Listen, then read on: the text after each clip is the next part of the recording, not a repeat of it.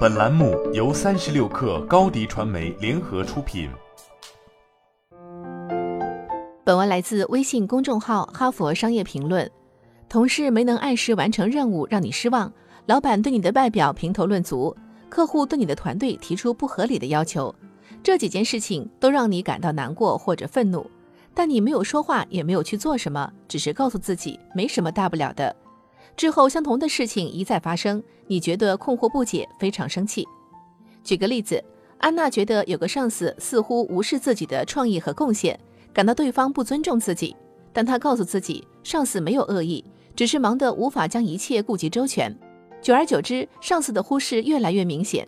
安娜开始察觉到上司在拖延给她加薪和升职，她还是没说什么，但上司的行为明显很成问题。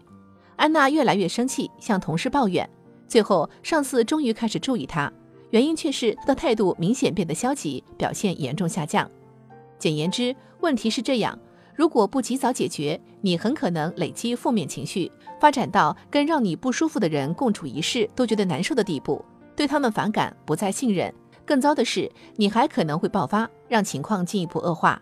又比如，马特奥和马库斯两人在公司合作，完成了多项内部调研报告，辅助高层决策。马特奥喜欢提前完成任务，因为他觉得让同事有充足的时间检查和修改是一种尊重。而马库斯则相反，总是在最后一刻提交任务，让另一方无法在他的基础上继续发挥。马特奥曾经暗示马库斯，请他早点做完，希望马库斯能明白暗示，但情况并未有好转。最终，上司批评他们团队的错误，而马特奥知道这种错误如果自己有时间检查，一定能够轻松改正。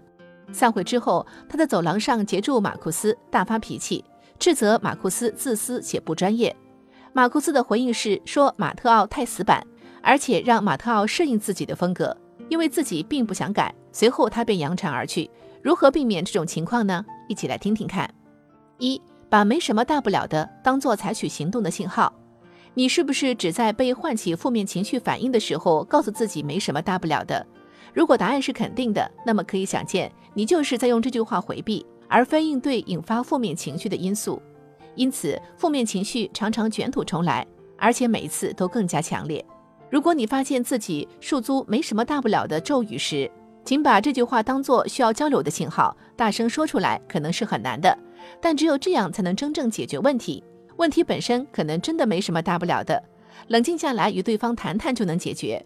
如果对方没有恶意，只需要礼貌地点出让你觉得不适的行为，就能让对方改正，不必发生大的冲突。没有恶意的人出了点小问题，通常会认真听取你的意见，不会有消极反应。二、采取行动，但不要突然爆发。如果放任情绪积累，你很可能在不适合的时机以不受控制的方式行动。